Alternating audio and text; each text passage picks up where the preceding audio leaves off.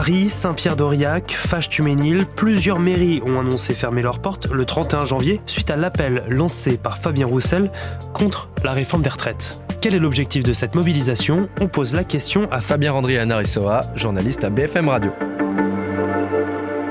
L'objectif de cette mobilisation, c'est de permettre aux agents municipaux d'aller protester sans qu'ils ne soient amputés de leur salaire, puisque les maires qui participent à cette action considèrent cette réforme des retraites comme injuste. Et si l'on se dirige vers une mobilisation longue, comme ça pourrait être le cas dans les prochaines semaines, eh bien beaucoup d'employés n'auraient pas les moyens de se mobiliser autrement.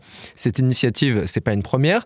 Déjà le 19 janvier, certaines mairies avaient fermé leurs portes, mais cette fois-ci avec l'appel de Fabien Roussel, secrétaire général du Parti communiste, eh bien ça a donné un écho plus important à la mobilisation et davantage de municipalités ont répondu à l'appel. Concrètement, du coup, comment ça va se passer? Les mairies solidaires au mouvement resteront porte close mardi après-midi. Ce sera notamment le cas à Paris.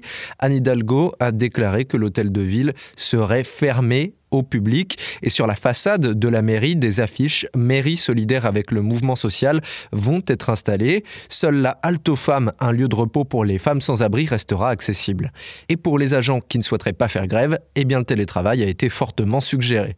Dans le nord de la France, dans la commune de Fâche-Tuménil, le maire LFI Patrick Poisy a lui annoncé sur Twitter que les heures de grève des agents de sa ville ne seraient pas décomptées à partir de 14 heures. Concrètement, ses employés manifesteront sans perte de salaire. Est-ce que ces mairies ont le droit de fermer? C'est tout le débat. Les mairies doivent en théorie respecter un principe de continuité du service public et plus généralement d'accès des populations au service public. Certains services essentiels, comme l'état civil par exemple, doivent quand même être assurés, de même que les relogements en urgence en cas de grande catastrophe. Alors il y a peu de risques que ces fermetures soient attaquées en justice. En revanche, le ministre du Travail, Olivier Dussopt, qui mène cette réforme, considère qu'il y a là un problème moral, puisque cette fermeture ne garantirait pas la neutralité du service public qui permet à chacun d'être traité de la même manière, quelles que soient ses opinions. Le ministre a déclaré que la maire de Paris, Anne Hidalgo, confondait les services municipaux avec une annexe du Parti socialiste. Merci d'avoir écouté ce nouvel épisode de la Question Info. Tous les jours, une nouvelle question, de nouvelles réponses. Vous pouvez retrouver ce podcast sur toutes les plateformes d'écoute, sur le site et l'application de BFM TV. À bientôt.